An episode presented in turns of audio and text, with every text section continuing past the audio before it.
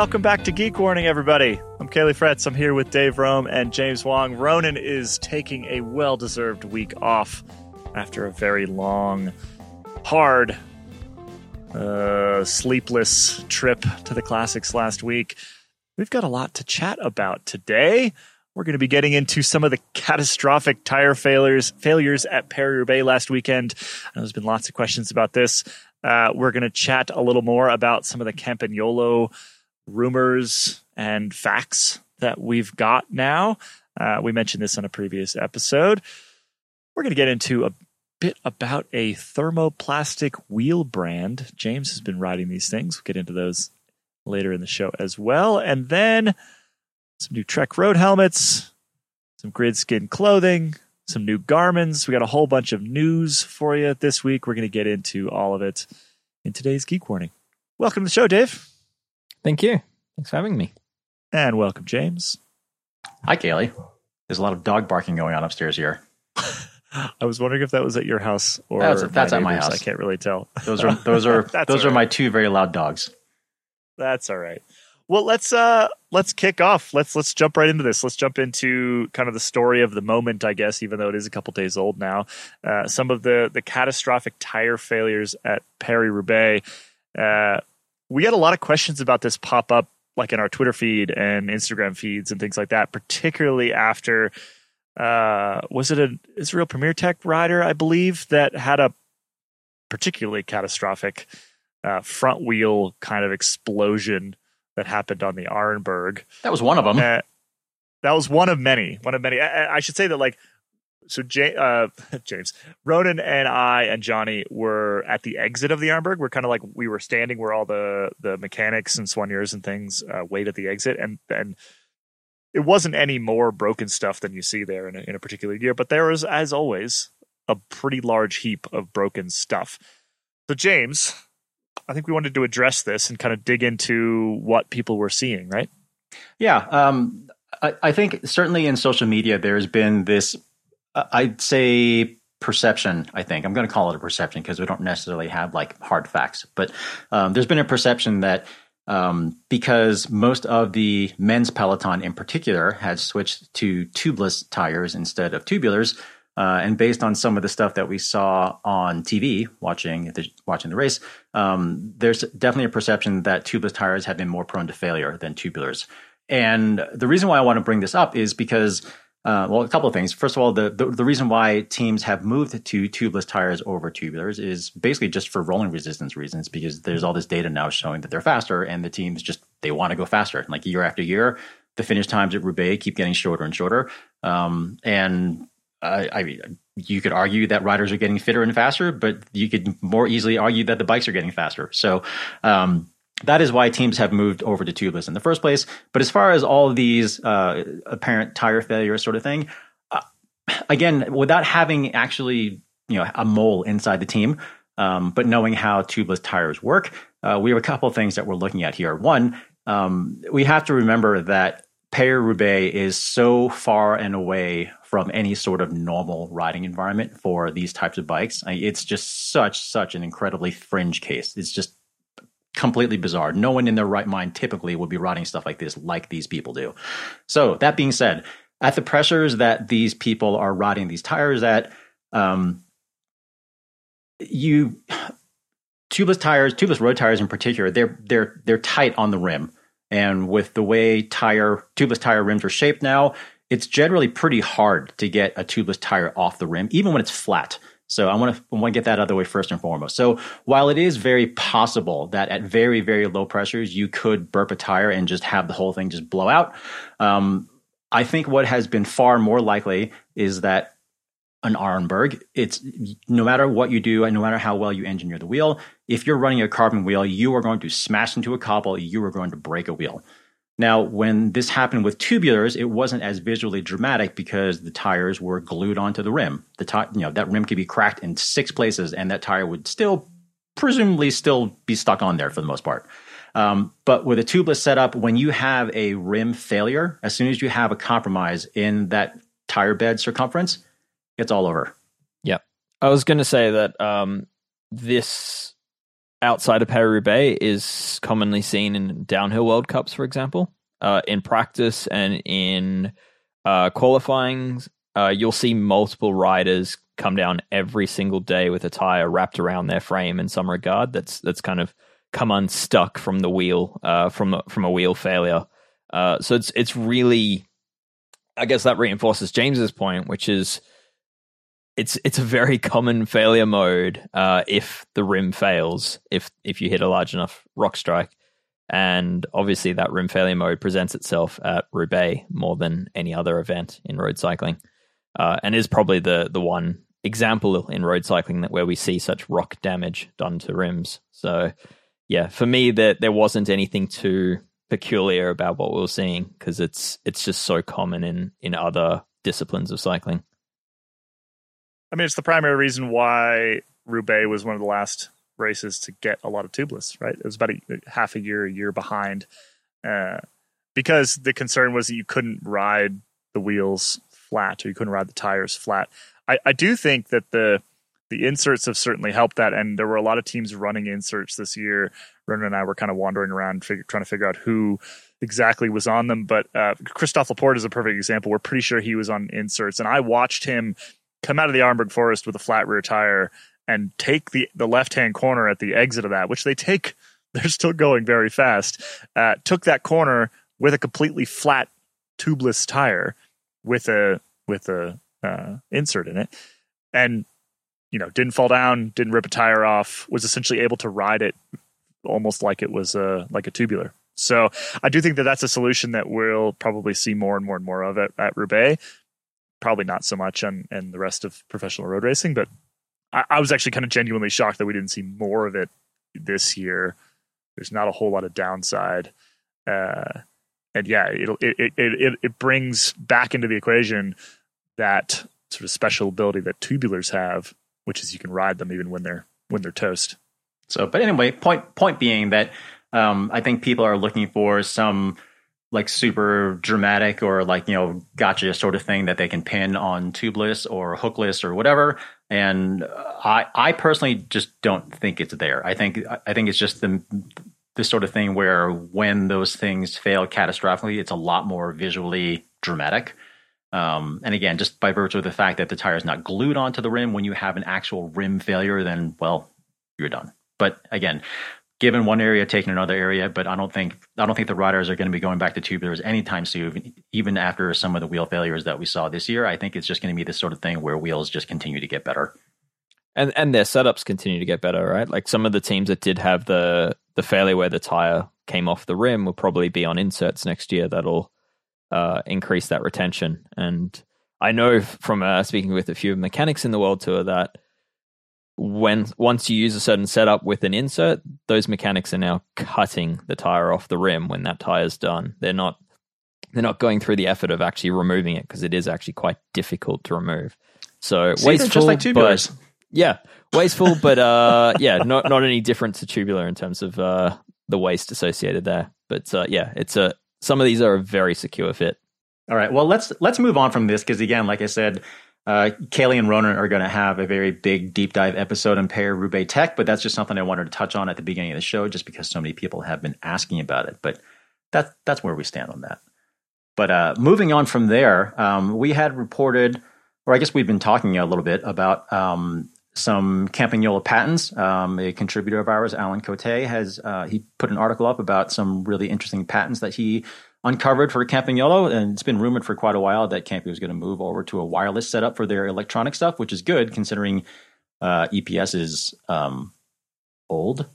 But I know in previous conversations that we've had about this, Ronan in particular was really bummed about the fact that Campagnolo seemed to have gotten rid of the thumb actuation for their shifter.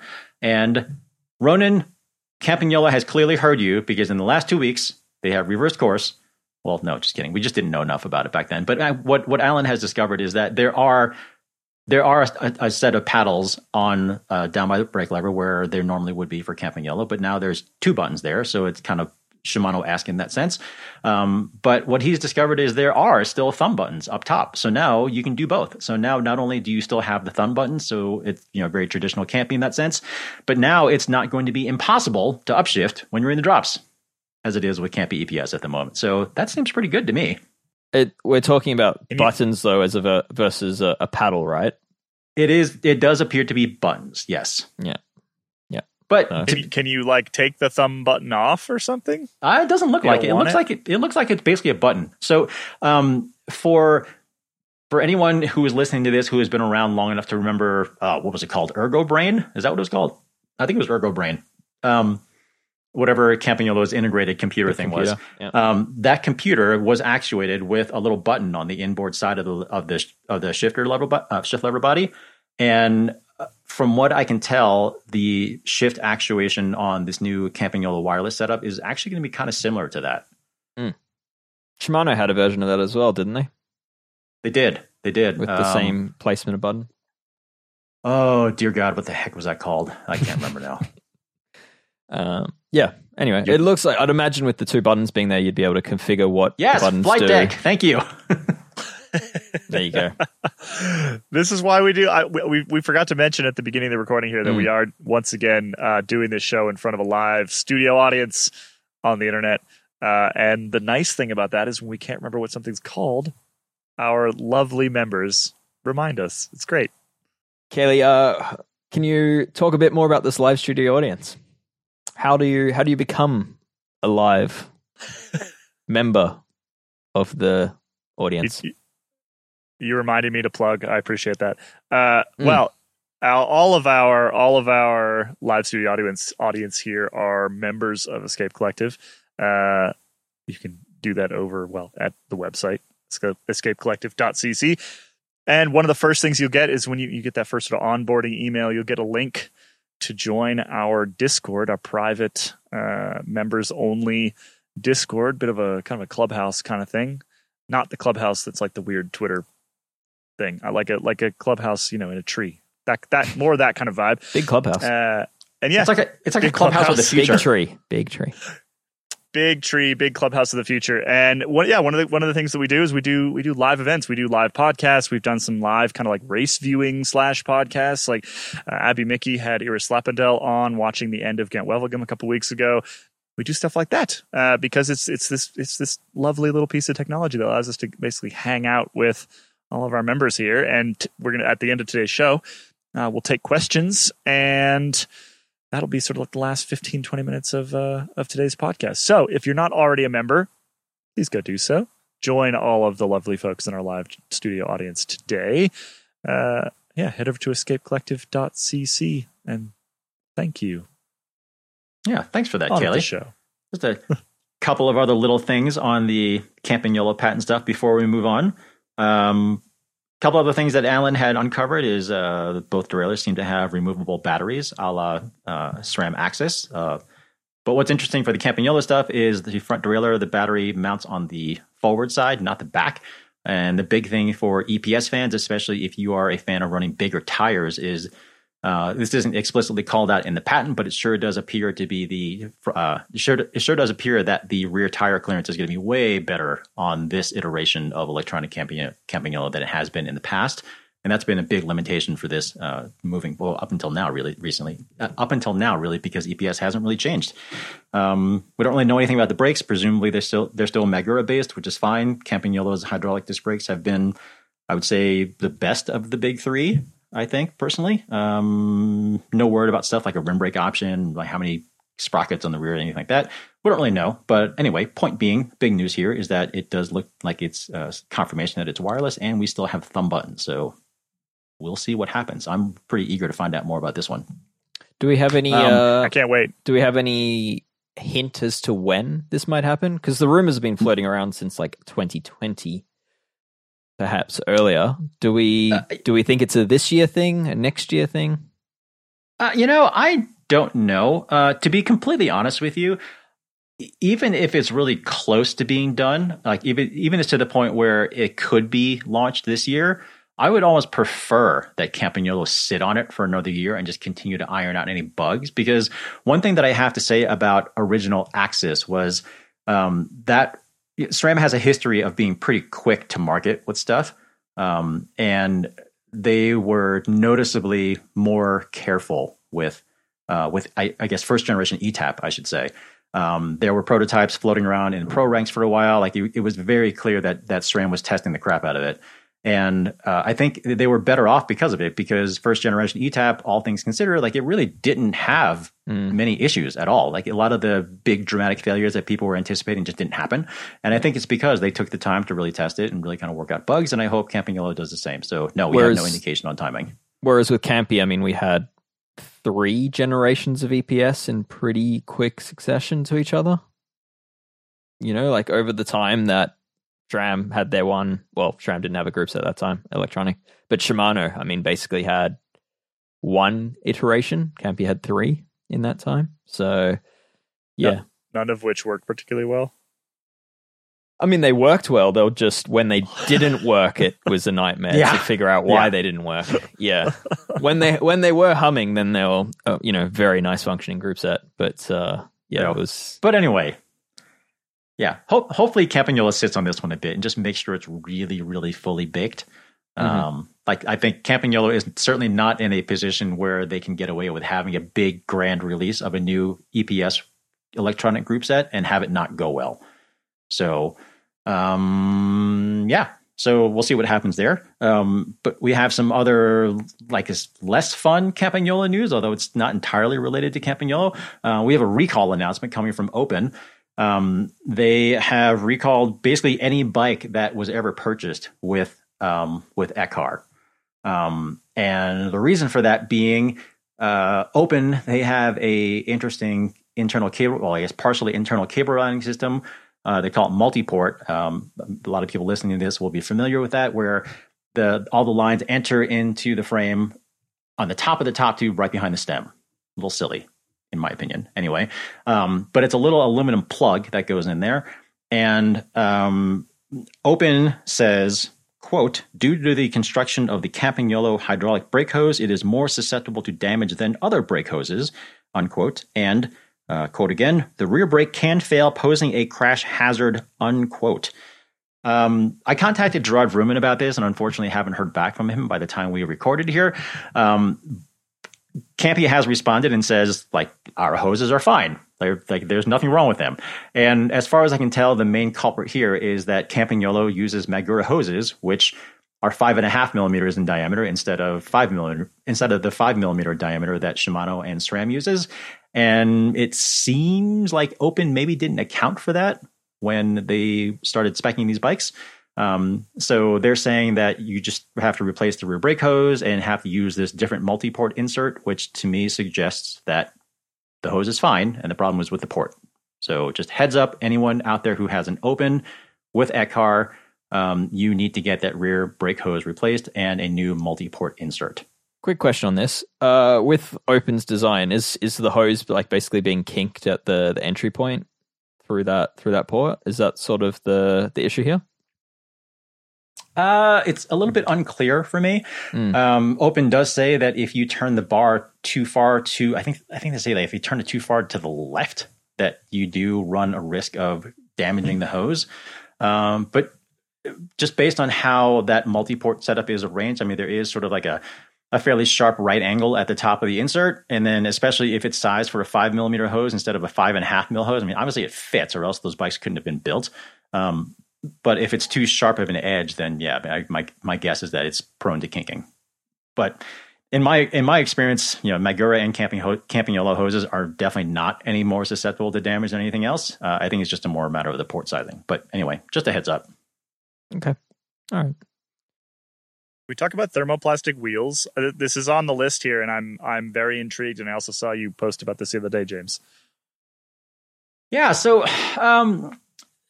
Traditionally, carbon fiber composite stuff out there, most of it's thermoset in the sense that you've got carbon fiber mixed in with this kind of like a 2-part epoxy, essentially. And then when it cures, it's done. It's just fully baked. You can't really do anything with it. You can't really turn it into anything else. But we have certainly been seeing this rise of thermoplastic composites, particularly in the mountain bike world. And these, instead of using a non-reversible resin, it uses sort of like a long chain polymer that you can essentially melt and cure and remelt. A lot of these rims that I've been using, particularly for mountain bikes, they're made by a company called CSS Composites in Utah. And the reason why they've been more popular is because thermoplastics are generally more impact tolerant than thermoset stuff. And then you also get things like kind of like a more muted and damped ride, which actually is tangible from my experience. But anyway, this company, CSS Composites, that's been making rims for like Chris King and Revel and Night Composites apparently, and Evil. They have launched their own in-house aftermarket brand called Forge and Bond, which is kind of a hint to how these rims are made. They're kind of elusive about it. They're going out on their own aftermarket. They have a gravel and a mountain wheel set to start out with. What's interesting, I think, about this brand from a business perspective is they are an OEM manufacturer, like I said, for those other brands. And they're pretty coy about how their wheels are appreciably different from what they make for other companies. I mean, they're visually different, but as far as how they're different performance-wise, I'm not entirely sure. My understanding with the other OE purchases of these rims from CSS, like for, say Chris King, was that they were effectively allowed to use almost their own design requirements. Like I think it was Chris King that had announced that their rim was different to say what Revel bikes was selling. Like same technology, probably same manufacturing process, but like almost like a different layup, I guess is what you'd call it. And that they had done their own testing and that they had their own requirements. So I suspect there are subtle differences between many of these rims, and that Forge and Bond are probably perhaps, at the cutting edge of what they've learned from others, producing rims for others and perhaps turning that into a product for themselves. I think it's pretty interesting, but I think the most interesting thing with this is the manufacturing process. And for me, it's your thermoset, the way most other carbon rims are made, is very labor intensive because those carbon sheets of prepreg are typically hand laid and then go through molding and then often post-processing, whereas this process can be a lot more automated. And while the pricing doesn't indicate this as such, but I think in future we'll probably see this technology really help to bring the price point of carbon down to a not quite a aluminium level, but somewhere in between what we expect between aluminium and carbon. Yeah, I think once the initial capital investment costs are kind of more recouped, that sort of thing, then the per part piece can come down. Mm-hmm. But yeah, as I was mentioning earlier, the name of the brand, Forge and Bond, kind of alludes to how these things are made. Thermoset carbon fiber rims, the way those are made, as Dave mentioned, they're like all the pieces are pieces of prepreg or hand laid into a mold. You got like this 2-piece clamshell thing. It's all shut and then it's heated, or it's cooked under heat and pressure. It comes out, and like sometimes it's trimmed and finished and that sort of thing. This Forge and Bond rim, I don't know if this is exactly how they're doing it for other brands, but essentially what you have is, because I mean, this is unique to the way that thermoplastics can be reformed and remelted. The plies they're cut by robot. They're laid into this mold by robot. But you have each rim essentially made as separate parts. You have each half of the sidewall. You have the tire bed. I'm trying to think if there may be another piece around the spoke that. A circumferential piece that goes around the spoke bed. That part I can't remember, but either way, you have at least 3 pieces, and they're essentially made flat in like this flat, like donut ring sort of thing. And that's the first step. And then once you have that part set up, then the individual pieces are placed into another mold, and they are remelted and reformed and reshaped to make a complete rim. And I guess one thing that Forge and Bond is saying is that because of the way these rims are constructed, there's apparently very, very minimal waste, like on the order of like, I don't know, 10, 15 grams per rim, something like that in terms of total material.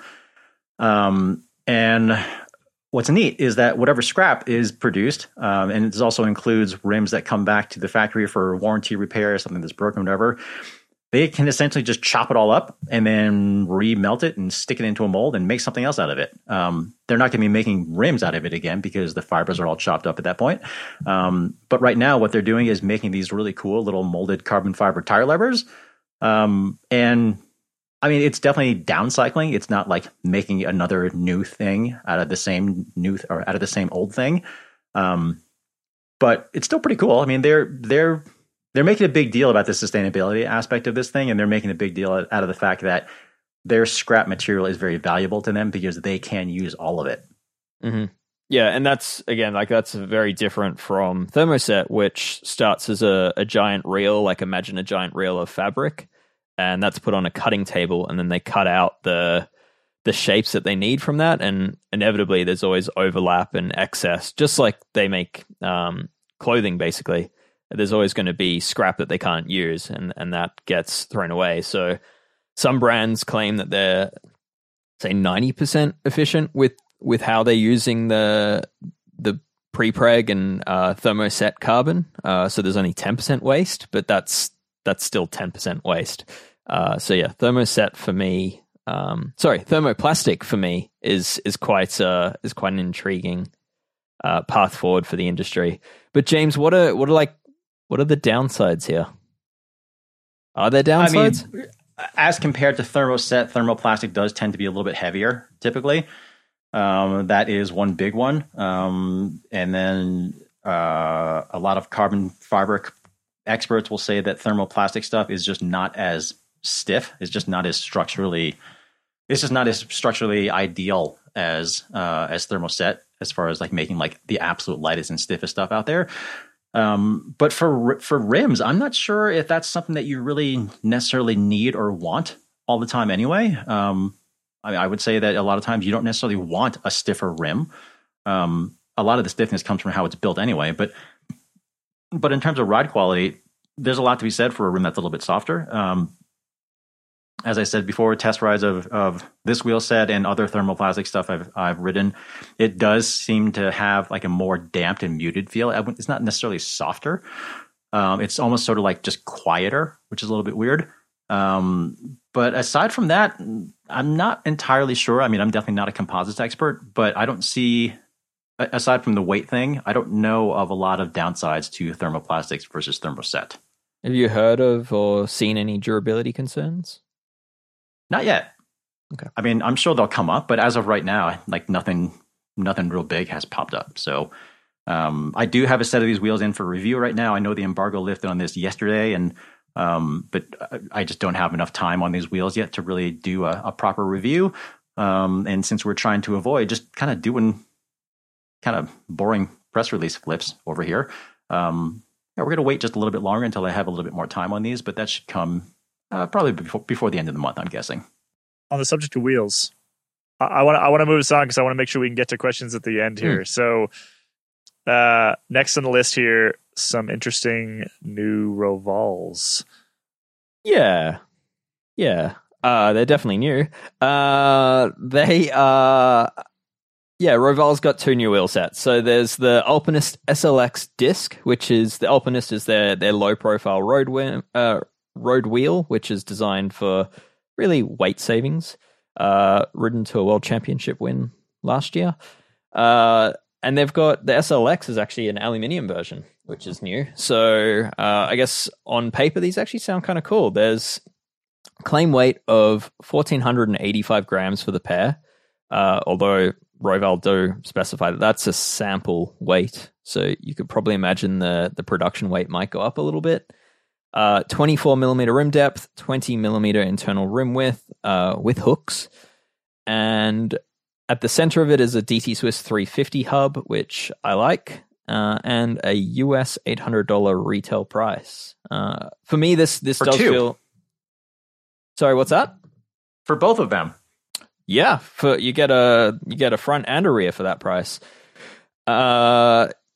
For me, this feels like an OE play. It's the sort of wheel that you'd expect to find on their probably Ultegra-ish or lower, maybe a 105 Di2 kind of bike. But it seems like a pretty good wheel, and a big fan of that hub at the center of this.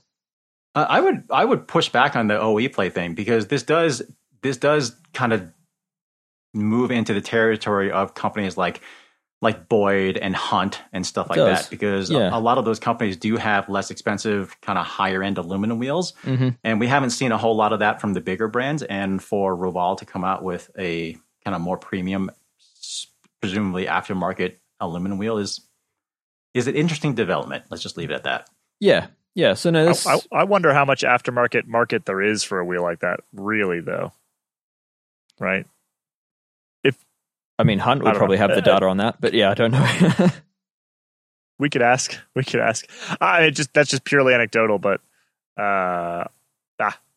yeah, carbon wheels are cheap enough now and come with the cachet, rightly or wrongly, and I still feel like that's the direction most folks will probably end up going. Yeah, and aerodynamic benefit even at the sort of $800,000. Yeah, 800. Yeah, I think the main thing is you're probably not going to get much aerodynamic gain, if any, with these wheels. So I think that's where carbon will still hold favor. But the other wheel from Roval, they've released a new Terra CLX2 wheel set, which is their top-of-the-line gravel wheel set. That now drops 50 grams to a claim weight of 1,250 grams.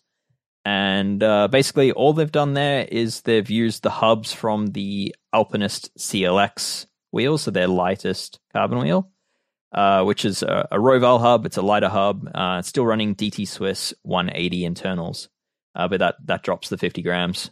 The rims, spokes, everything else remain the same. But yeah, nice little subtle update there. Yeah, and that hub is, if you look at it, it's essentially just a lot more aggressively machined. There's just a lot less hub in those hubs. Yep. So, 50 grams less, everything else the same. It's a good wheel set. I'm pretty excited about that one, because I will say that the Terra CLX, the first generation version, was one of my favorite gravel wheel sets that I've used. Yep. Mainly because they're just so tangibly light. 1,300 grams for the first gen one, 1,250 for these. They held up to everything that I'd been able to throw at them. I mean, it's not like I was smashing them into rocks when the tires were flat or something. And but they were really light. They felt really good. Rode well. Seemed like they were plenty strong. Pretty eager to see how those are. And 1,250 for a set of wheels that can handle that sort of stuff and offer that kind of internal width is pretty impressive. Yeah, I'm a huge fan of those wheels. I used the Terra CL version, which is the cheaper version, same rim as the CLX, but with the 350 hub. And big fan of those wheels because you get a 25 mil internal rim width with hooks. What a novelty! And it's just a very nice, versatile wheel. That I've tested them extensively, haven't had any issues. So it's high on my list as far as gravel wheels go. Looks pretty good. Dave, we got some new computers that just hit the market too, don't we? We do. Garmin's been busy. They have released the new Edge 540 and Edge 840 computers, which now are very, very similar to each other, but with the main difference being that the 840 adds touchscreen ability, or doesn't add, but the 840 offers touchscreen ability, while the 540 just sticks to the seven buttons that can keep your fingers very busy. The 840 also keeps those same buttons. So that's really the only difference. There's about $100 difference between those two computers. As far as other new things, you've got USB-C charging now. There's multi-band GNSS, so probably more stable and faster pickup from satellites. Probably the fun one that I like is that the mounting wings are now replaceable, which I think is a nice feature for anyone that has worn out those mounting wings on a previous computer. And the feature that everyone else is talking about is that they now come with the option of solar charging. So you can increase the battery runtime to as much as 60 hours if you just stand in the sunniest part you can find. Yeah, and they also have what is it called, a Climb Pro feature, I think, is it Climb Pro free or free Climb Pro? Anyway, basically where it sort of just predicts how long the climb is going to be that you just hit. It's quite Karoo 2 kind of feeling. That very Karoo 2. Mm. So, I mean, obviously it's not going to be completely accurate all the time. It's not going to read your mind, especially if you are kind of on more windy roads or on a climb that has some options, but still kind of neat to be able to see exactly how much climb is ahead of you. I know I like having that kind of info. Yeah, I've been using a Karoo 2 lately, and I need to spend the time to adjust the settings because that climb feature keeps taking the place of my power figures, which is not what you want when you hit every climb. But that's a me problem. I'm not sure I want to see my power figures on a climb. I think I'd rather just know when it's over. But we're not going to talk a ton about this one because we don't actually have one on hand yet, but we are working on getting probably an 840 into Ronan's hands. So stay tuned on that one. We'll have some more for you on that soon enough. My quick question on this one is the 540 and 840, the only thing that really separates them is the touchscreen and $100 difference. My question is why... This is a tough one because I know James is just going to shut me down. But my feeling is, why not benefit from the economies of scale and just have the one model with the touchscreen and let the manufacturing powers allow you to hopefully bring that price point down? Thoughts? I am 100% positive that Garmin has done this math and knows that they will make more money by splitting that offering into two different ones, into a more premium and a slightly more affordable version than they would if they just offered the one. I am 100% positive that they have done that math. And for me, I'll just say I hate touchscreens. Yeah, I mean, so. I used the 830 and the 530 pretty extensively, and there were definitely times when I preferred the 530. Just because I don't always like using a touchscreen, but I eventually ended up using the 830 more, mainly because I just ended up locking the touchscreen a lot. I got into that habit a lot more. It's just so, like, a drop of sweat didn't screw up the functionality or whatever. Yeah, it's basically just a matter of preference. And, I would also say that you can make the argument that, yes, it's only $100 difference. But at the same time, if I said to you, hey, Dave, Venmo me $100 right now, you'd probably not really want to do that. Depends. What do you want it for? Yeah, doesn't matter. It's only $100. Send it over. But anyway, yeah. So I am sure that Garmin's done that math. So I think if only, like Kaylee said, Kaylee doesn't like touchscreens. Other people don't like buttons, and I think it's important probably for Garmin to offer that difference. And yeah, I'm sure they're going to sell more of them as a result. Anyway, though. It's worth adding that there's actually four models on offer here because each of the 540 and the 840 are also available without the solar functionality, which saves about $100 as well. So, yeah, I mean, it's, in my mind, I don't know, maybe like a 540 without the solar feature, and then the 840 does have the solar feature. Then you have four into two models. But hey, I'm not a Garmin product manager, so I'll be quiet now. All right, well, let's move on because we want to get through this stuff so we can hit some audience questions here. Next thing I kind of wanted to talk about quickly, Trek has a couple of new road helmets, and I'm sure people have seen them on the heads of team riders, Trek Segafredo in particular.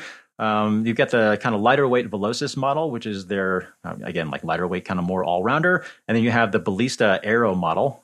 So the Velocis is...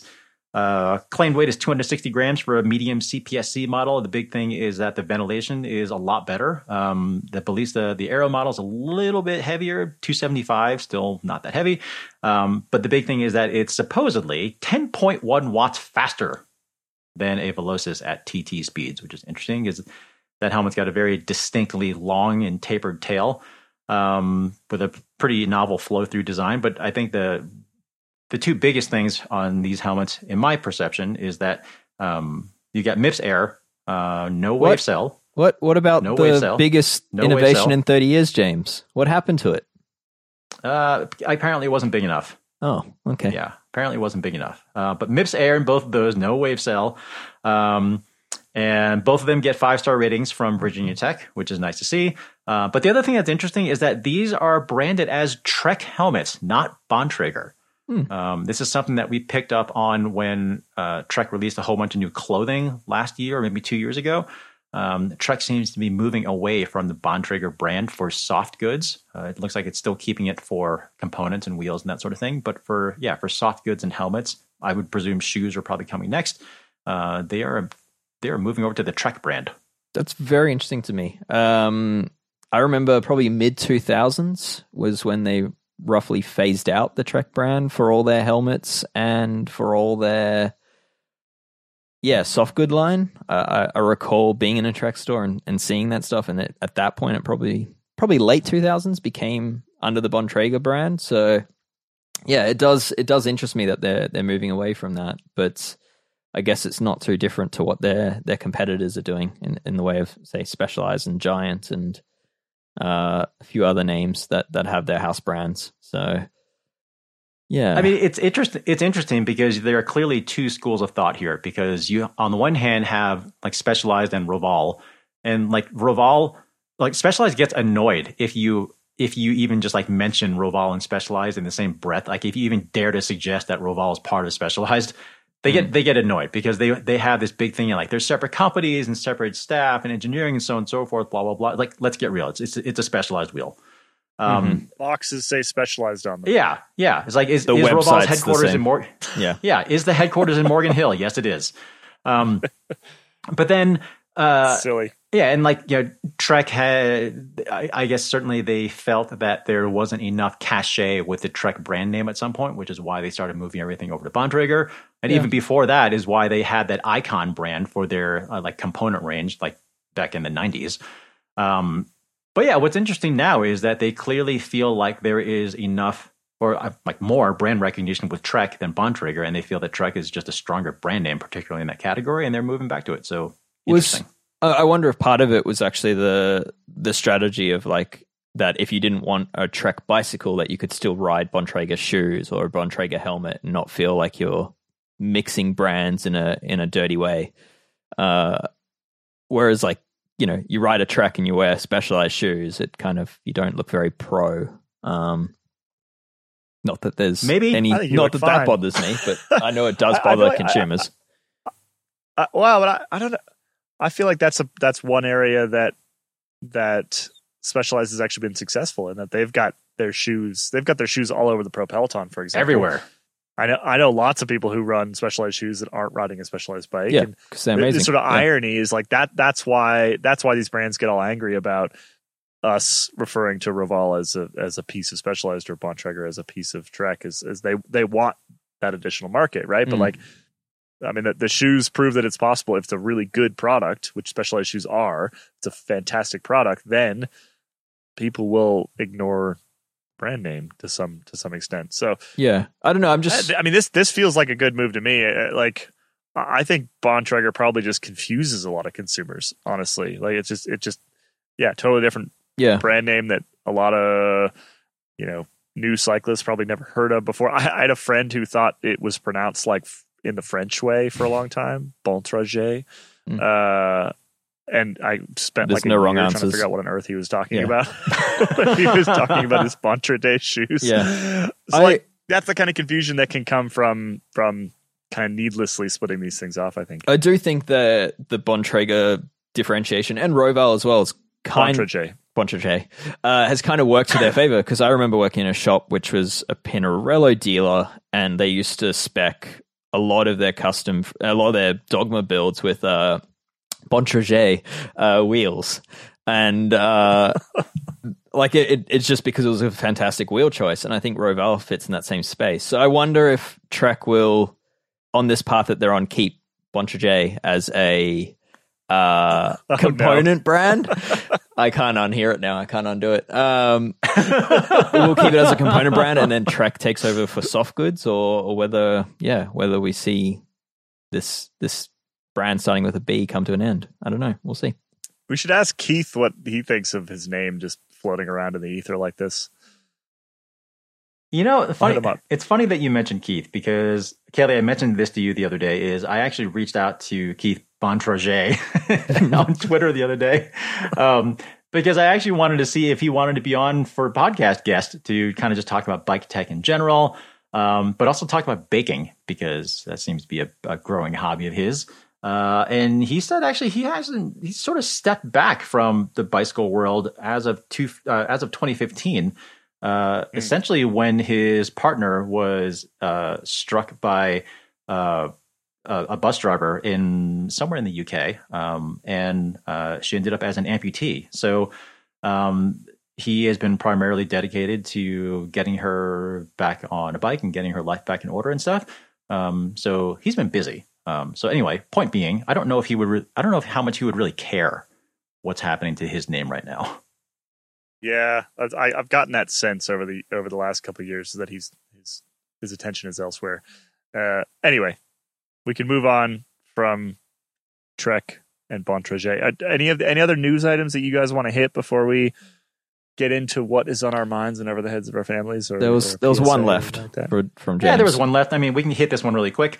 Clothing brand Q36.5, they have a new range of clothing called Gridskin, spelled G-R-D-X-K-N, of course, all capital letters because vowels are evil apparently.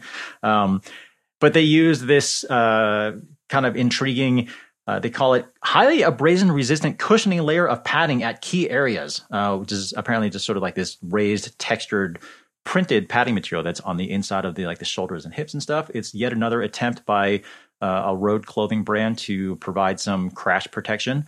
This one looks intriguing. It's quite light and only adds about 20 grams supposedly.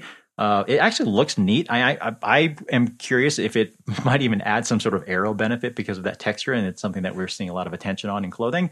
But I'm actually kind of intrigued with it, almost from like a mountain bike perspective. Like if you were to wear these bibs under baggies, and then if you were to wipe out on your hip and something like that, like would that help at all? I don't really know how. I haven't seen it yet. I don't have a sample in my hands yet. I don't know how dense it is or how tough it is or anything.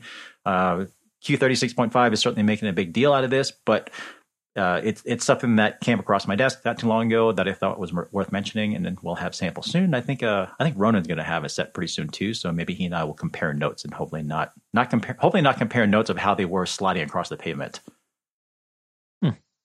He didn't crash in the kermesse that we put him in last week. I was very proud of him. Despite a slow puncture, despite running like. Yeah, he had this puncture for like 3 days, and we've inflated it right before the race. And I think he started the race with about 35 psi in a 32 mil tire.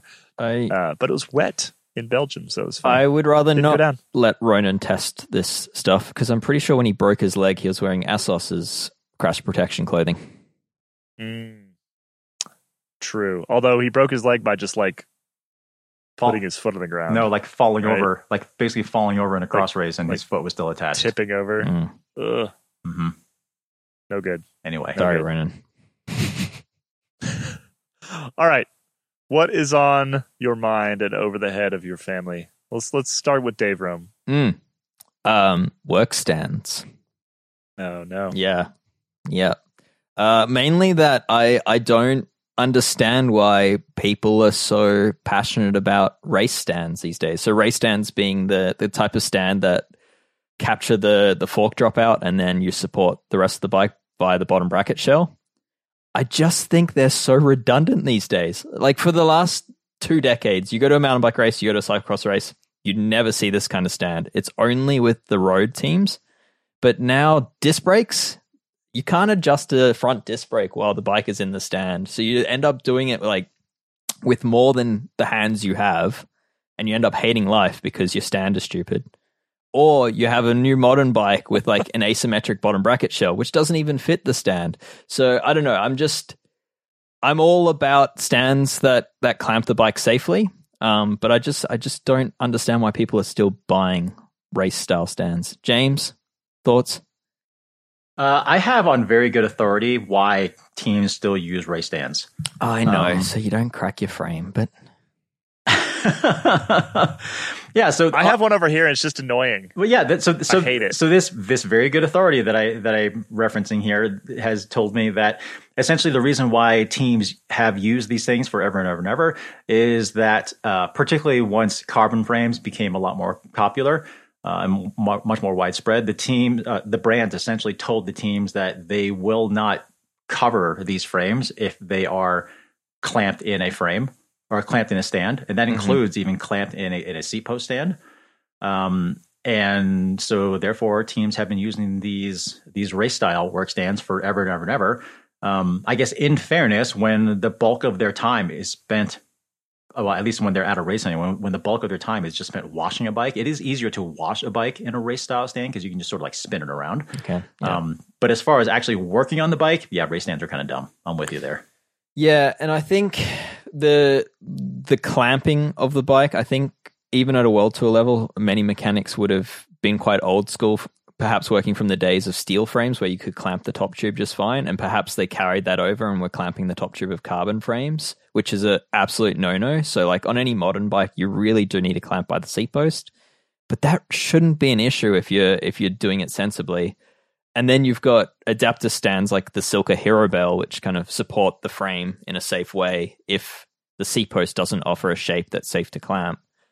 So I don't know. For me, I just keep returning to the fact that I don't understand the use of race stands.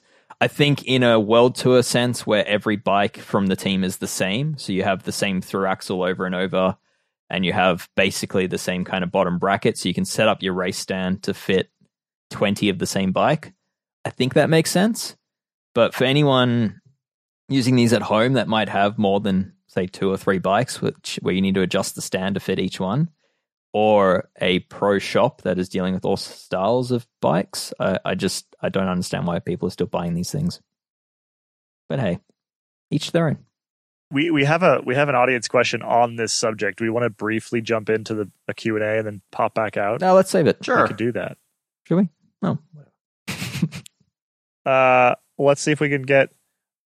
Oh, Robert just typed his question in here, so we can just read it. That's easier. Robert Barrows, I'm taking an extended trip by boat. I am bringing one of my bikes as well as a few spare parts and tools. I wanted to ask if any of you have any experience with that Altangle, am I saying that right, stand that appears to be 2 clamps and a stick. Which Dave, of course, has on hand right now. Oh, God, of course. What you can't see, podcast listeners, is that Dave just literally pulled that out from the little top hat where his bunny lives and somehow just had it waiting. We didn't plant that question. I swear we didn't plant that question. All right, Dave, so your opinion on this for Robert. So Altangle, they have 2 products. There's the hanger, and then I think it's the Connect. So the hanger is the one that goes through a door frame. So you actually use the door frame as your, the central support of your stand. And then from that comes out a clamp that you can clamp the bike via the seat post.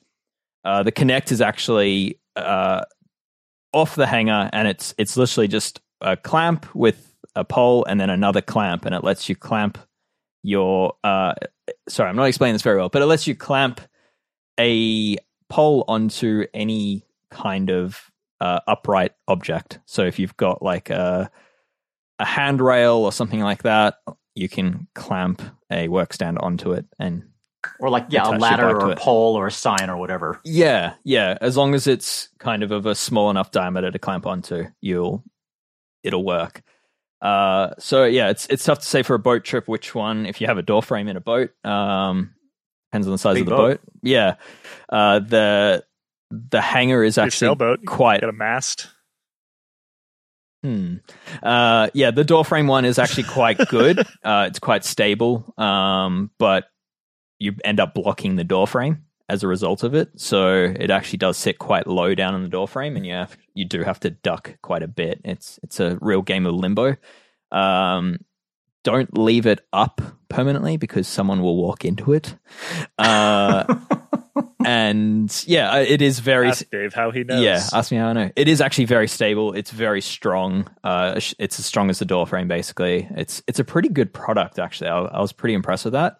The Connect is something I'm about to review. It's much more simple, and it works as well as your ability to clamp it onto a strong enough upright. So if you've got a upright pole that actually has the right diameter and is actually strong enough to lever a bike off of, then it is actually a very good option. And on a boat, then, yeah, I think you'd probably find that sort of upright structure fairly readily.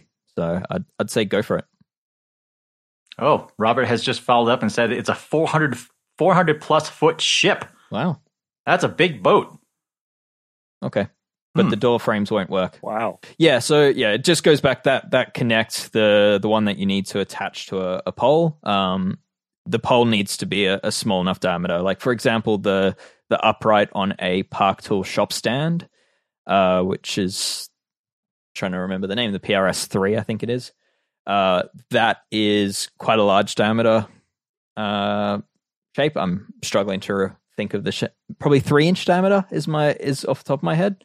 That's like it's like 60 mil, something like that. Yeah. It's not that big. Okay. That's for me, I found that borderline too big of a diameter for the hanger, for the Kinect product. It sort of almost slips off that, and you really need to clamp it on really tight. So it needs to be quite a thin structure that you're clamping onto. But yeah, James, have you used one of these? I have a little bit. They actually sent me a pretty early one. They've made some revisions since the one that they sent me, and it is, yeah, like you said, Dave. It is basically two clamps connected by a pole, and the one I have, you can't rotate the orientation of the clamps relative to each other, whereas the new ones, you can at least rotate them like 90 degrees, so it's a little bit more versatile. They also machined out the clamps on the newer one, so it's not quite as like ridiculously heavy as the one that I have. It is useful if you have the right setup. So yeah, if you have some sort of like upright thing that you can clamp this thing to, that it's super handy. But if you don't, then not so much. But anyway, yeah, Robert, if you've got something like that, that thing is very nice and small and tidy and compact, and it does work pretty reasonably well.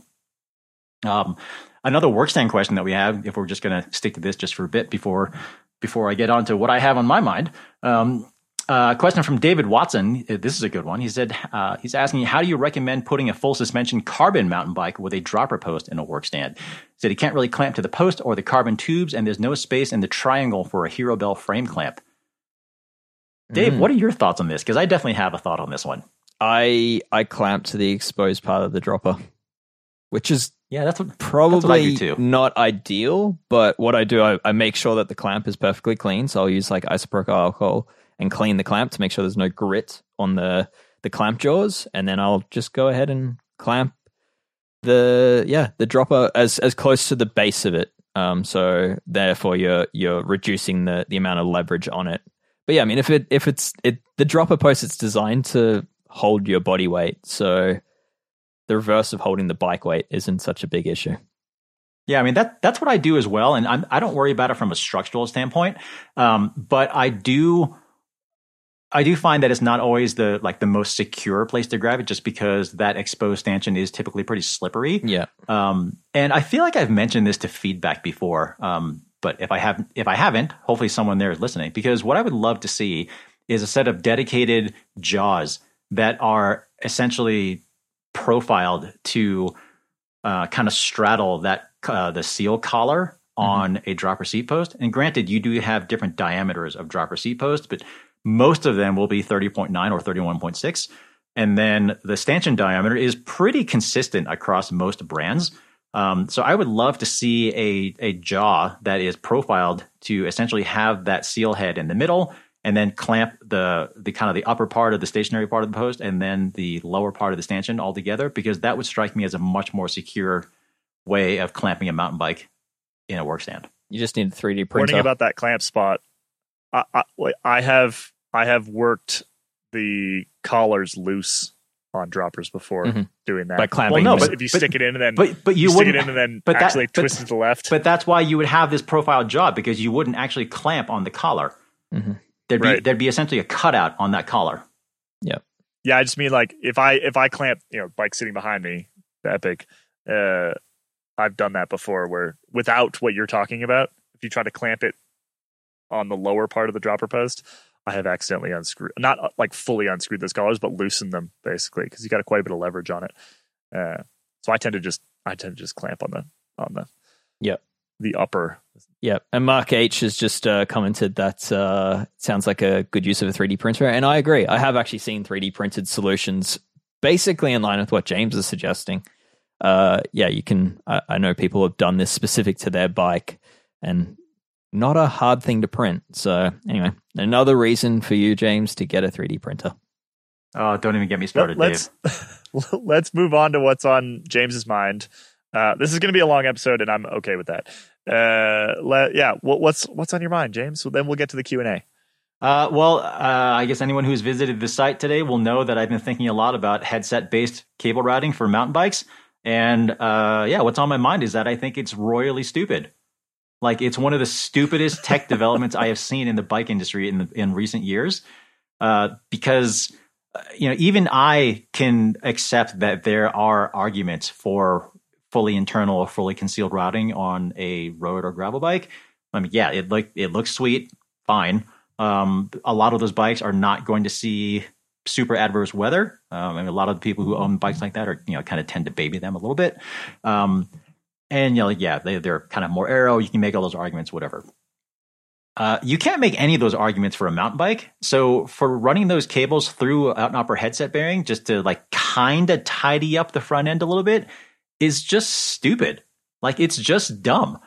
Because you still have lines hanging out in between the brake lever and wherever the lines enter the headset, and it just doesn't help that much. Even if you trim those lines super tight, it's clear we're clearly in an interim situation right now, because without question the industry is trying to move to a point where they can conceal the lines on a mountain bike completely, and I hate it. Counterpoint. Looks cool. It does look cool. I actually have a hardtail with this, and to be fair, I chose this path knowing that I would be using wireless SRAM on it. It looks cool. But James, the other counterpoint, and this is going to only anger you more, and as it should, it's just an interim. The exposed cable that you're seeing at the moment before it gets to the head tube, it's just temporary, because the industry will eventually route that brake hose through the through the handlebar and stem for you. So, yay. Mm-hmm. Our favorite old grumpy hater, mm-hmm. Zach Edwards.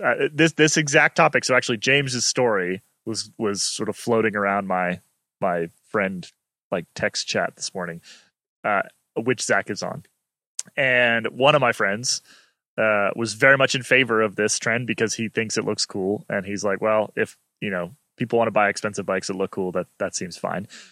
The other side of it was the sort of Zach was pointing out that the real danger here is this stuff starts to trickle down, because people buying $2,000 mountain bikes want their bikes to look cool too, so you could see it sort of trickling down eventually. But the problem with that is Zach brought up an example of some maintenance that he was doing. Somebody needed a new headset bearing, and instead of being a 15-minute job that would cost $30. It was going to be like a $300 service fee, right? New hydraulic lines, new everything. Even more if you were running mechanical shifting. So you look at a bike that's $1,500 or $2,000 with this technology 5 years from now, and to replace a headset bearing, they have to spend $300 to do that, which is a sizable portion of the entire cost of the bicycle. And that's, I think, where we end up running into just real issues. 100%. It kind of goes back to, we've had similar conversations like this before. At the high end, if you buy a $10,000 bike or $15,000 bike, I don't really care if you have to spend $300 to replace your headset bearings. And you probably kind of deserve that. But also that if you're buying a $1,500 bike, that's bad news for it's just bad news for getting any new people into the sport. Well, also that $15,000 bike has more than likely wireless shifting, so you really only have, say, one or two brake hoses to contend with if you need to replace the headset. There's not a lot of downside to it, and that person can afford the higher service bill.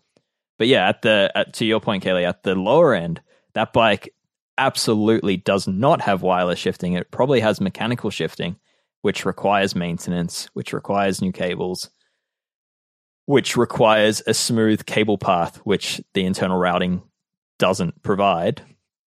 And that person also can't afford the massive service bill because they most likely, that's why they're on a lower end bike.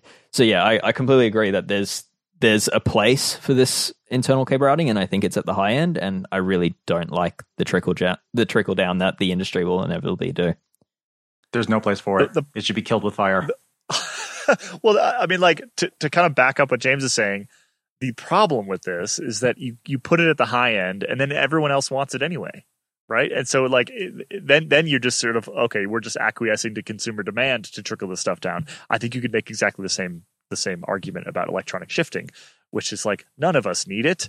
It makes bikes more expensive. It doesn't really make riding any better, but because the top end bikes have it, it starts to trickle its way down, and now 105 Di2 bikes are $8,000, right? Which makes me just want to freak out.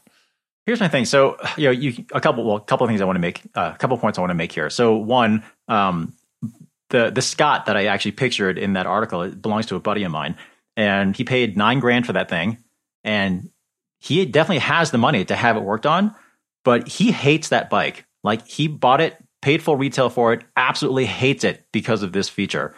Because it'd be one thing if this were done well. It'd be one thing if somebody were like, you know, I want to completely hide all the lines, and like, we're going to do a really sweet job of it and really think it through.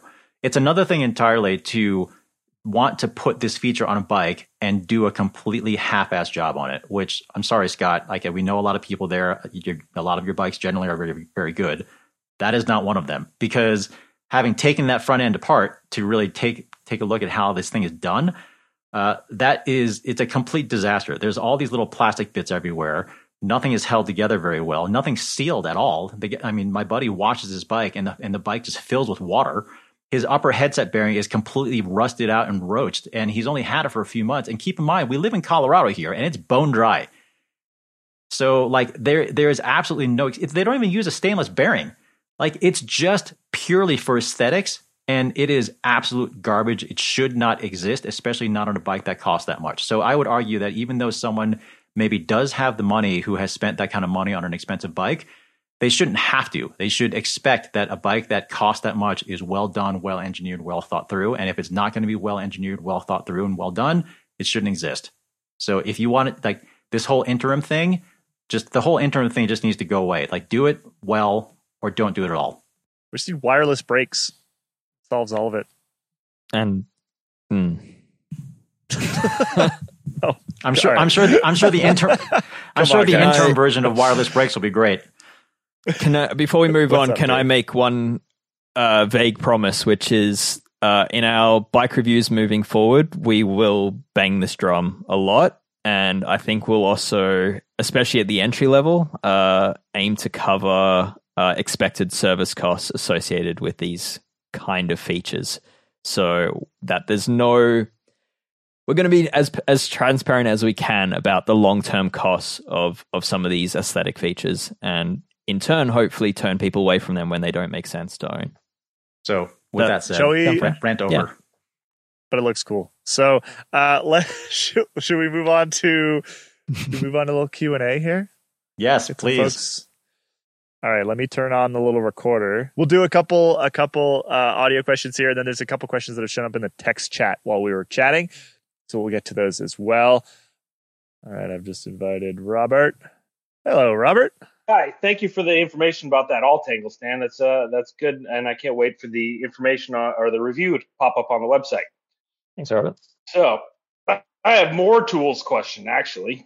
And before you just say yes to the intro is, do I need? I am wondering if the PC Link tool to connect Di2 to my computer would be a helpful thing to get. I have currently 2 Di2 bikes in the garage, and probably will be adding more as the time comes. No e-bikes yet, though.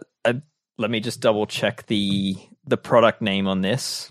Off the top of my head, it's the PCEO2, is it? Which one are we talking about? Yeah. PCEO2. Okay, that's scary that I actually got it right off the top of my head. So yeah, Shimano PCEO2, it's a shop tool. It's in Australia, they're like $300. In the US, I think they're roughly $200. Basically, it's the only thing it offers over the top of the regular Di2 charger that allows you to actually connect to a computer as well is detailed diagnostics. So the PCEO2 allows you to basically connect through the e-tube wire, where you can connect it directly to each individual component to figure out where, say, a battery drain issue is happening or where a fault has occurred. For me, that's kind of the limit of the usability of it, and I question whether you'll actually get any use out of it. I've got one. I use it very, very occasionally, but truthfully, I could probably do without it as well. So yeah, I think probably not something a home mechanic needs. I think it's going to be very, very rare that you actually need the functionality it provides. James, any thoughts? I can usually evaluate my cable actuated stuff pretty quickly without a computer. No, but so grumpy today, James. But in all seriousness, I mean, Di2 stuff generally is pretty reliable. And if you have an issue where you might even think you might even need something like this, I think oftentimes those sorts of issues are so few and far between that you would almost be better off economically just bringing it to a qualified mechanic and have them diagnose it for you. Yeah, the other thing that a shop has that I personally don't have, and I assume, Robert, you don't have, is that they have spare parts to interchange and figure out where the issue is. So, you know, they'd have spare wires to swap in to figure out if it's a wire issue or a new derailleur, whether that fixes the issue straight away. And that's something that the PCEO2 kind of gets you towards. It's like, oh, this part doesn't work. And then you're like, okay, great. Now I need to try a part that does work. And that's, you know, if you just hand it to a shop, they'll be able to do that for you in the very rare occasion that needs to be done. And it is very, very rare. I've probably, again, needed it once or twice in the last 6 or 7 years that this thing, the Di2 has been prolific for. Thank you very much. Appreciate it. Thanks, Robert. Let's try to get Alex in again. Let's see if this works. Hello. Hey, there we are. Success. Sorry, my normal push-to-talk key had migrated one key over to the right, and I do not know why. Very odd. What's your question? My question is inspired by a recent experience I had while testing out a new tubeless setup, which is I had installed the tire on a rim before building up the wheel, and I foolishly used Gorilla Tape on it. And it turns out that this has a special affinity for the type of rubber on the bead. And so basically they fused together, and I had to ultimately cut the tire off. So I'm down a brand new tubeless tire. So I figured I would ask if you guys know of any untoward reactions that different household items or different bike-specific items have with each other that could cause something like this or a similar reaction elsewhere on the bike. I haven't heard of any chemical reactions between of that sort of thing of that sort. I will say that the vast majority of mechanics that I know or have spoken to would strongly recommend against using Gorilla Tape for tubeless tape for a few reasons.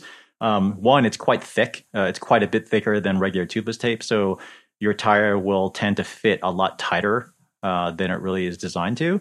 The other thing is because the adhesive that's used on Gorilla Tape is pretty thick and kind of gooey and squirmy. It actually doesn't stay in place very well. It tends to migrate and kind of wander on the rim. And it also is not completely, sealant proof. So you do tend to get a little bit of sealant and then some seepage of fluid into the rim cavity. And then that fluid seepage into the rim cavity is problematic because particularly if you're using aluminum nipples, it'll just corrode the nipples, and then you'll have to rebuild your whole wheel because all your nipples are going to start to crack. But the other thing is it does cause issues with tubeless tire fitment. So I would definitely switch to a conventional tubeless tape. My guess is you have done that already. Just to be clear, the Gorilla Tape was a very temporary installation. I was actually inflating the tire using a tube to check chainstay clearance because this is an extremely wide setup. I'm using 47 millimeter tires on a 35 millimeter internal rim. Wow. Yeah, it's wide, but I got a very good deal on the rims. And actually, thanks to Ian's article on the Ritchie Outback, where he had, I think, the exact same setup. He said it was a little off, but okay to live with. So hopefully that's the same for me. But yeah, I only had the tire set up with a tube on there for a couple days, also partly to stretch out the tire for installation. And yeah, the Gorilla Tape, as you mentioned, it did squirm, and the adhesive did sort of bond with the tire bead, and it was absolutely impossible to take off. That's so wild. Like, I cut off one of the beads, and I tried to pull off the other one, and with my full body weight, I could not separate it from the bead. I actually wonder if it wasn't so much a adhesive reaction as it was just that the tire ended up fitting so tightly on the rim. So tightly on the rim. You just couldn't get it off. Yeah, for sure. Couldn't get it off. Judging by the amount of Gorilla Tape that came off with the bead when I ultimately did end up cutting it off, I would wager to say that there was some kind of reaction, be it chemical or physical. But regardless, a lot of the Gorilla Tape came up with the bead. The mechanical fit between a lot of modern tubeless tires and some tubeless rims is pretty insane. Like I mentioned earlier, that a lot of World Tour mechanics now are in the habit of just cutting tubeless tires off the rim because it's easier. For me, I've actually got like some 3D printed jaws that fit into my bench vise that allow me to unseat certain tires. You can also, I know James, you're partial, and I still use it. Like the jaws of a work stand are pretty good for basically squeezing the bead together, and then use the wheel as the leverage to push off these beads. But yeah, it gets to a point. Certain combinations get to a point where it's impossible to do it by hand. You need sort of additional tooling to clamp onto that tire, and inevitably you'll probably end up stretching the bead of the tire in the process. Team tube inside. Yeah, it's not great. Don't want to deal with it. Interesting question. Thanks, Alex. I've never heard of that particular thing happening before, but Gorilla Tape for tube was not good. That's our 2 cents, I suppose. Do we have another?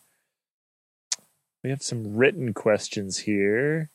It was a question if a tool like a bead jacker would work to remove the tire from the seat, and not in my experience. You need something to there's nothing that really gets into the gap between the rim and the tire bead, so you actually just need a full mechanical force to break it free. Okay, well, here we go. So I was gonna say Jimmy put the question in the chat here, so I'll just read it out. So this is less of a tech question, more of kind of a tech question. So Jimmy's headed to Colorado from Australia for the summer. Awesome. Which bike do you bring? Road, gravel, or hardtail?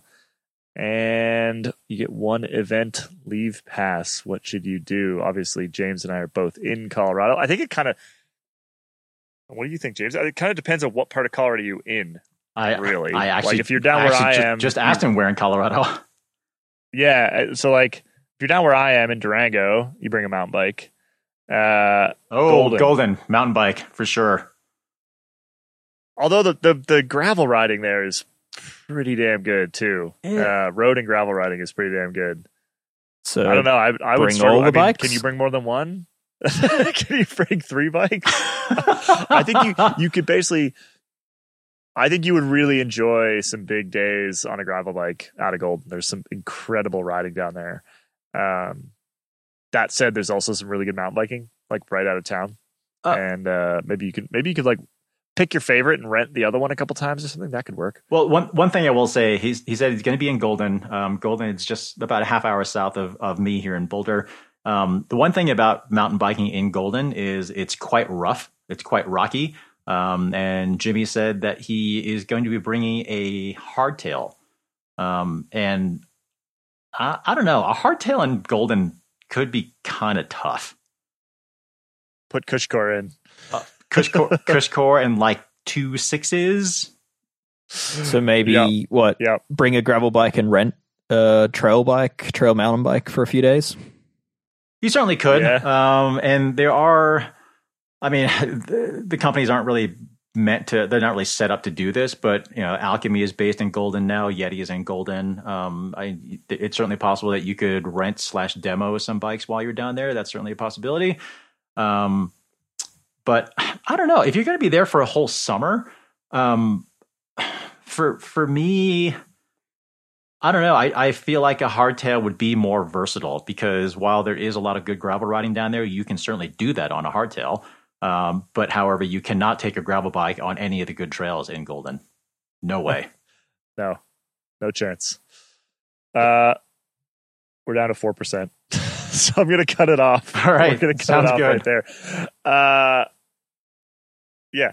Thank you everybody for your questions today. We one of these weeks soon, maybe we do next week or the week after, we're going to do an entire episode full of questions. We'll take a whole bunch beforehand. Obviously you'll have to be in the member Discord to participate in that. So if you're not already a member, head over to escapecollective.cc and sign up. As a reminder, that is how we fund this entire operation. The three of us here sitting in front of you. That's how we get to actually make a living doing this, which is wild. And without all of the member support, then we just cease to exist. So if you haven't signed up already, please do so. And by we, Kelly means Escape Collective, not we as people. Yes. To be clear. Unfortunate. To be very clear. All right. Thanks, everybody, for listening this week. We'll be back with another one next week. And keep an eye out. If you are a member, keep an eye out for our next live show, probably in 2 or 3 weeks' time. All right. Bye, everybody. Bye-bye.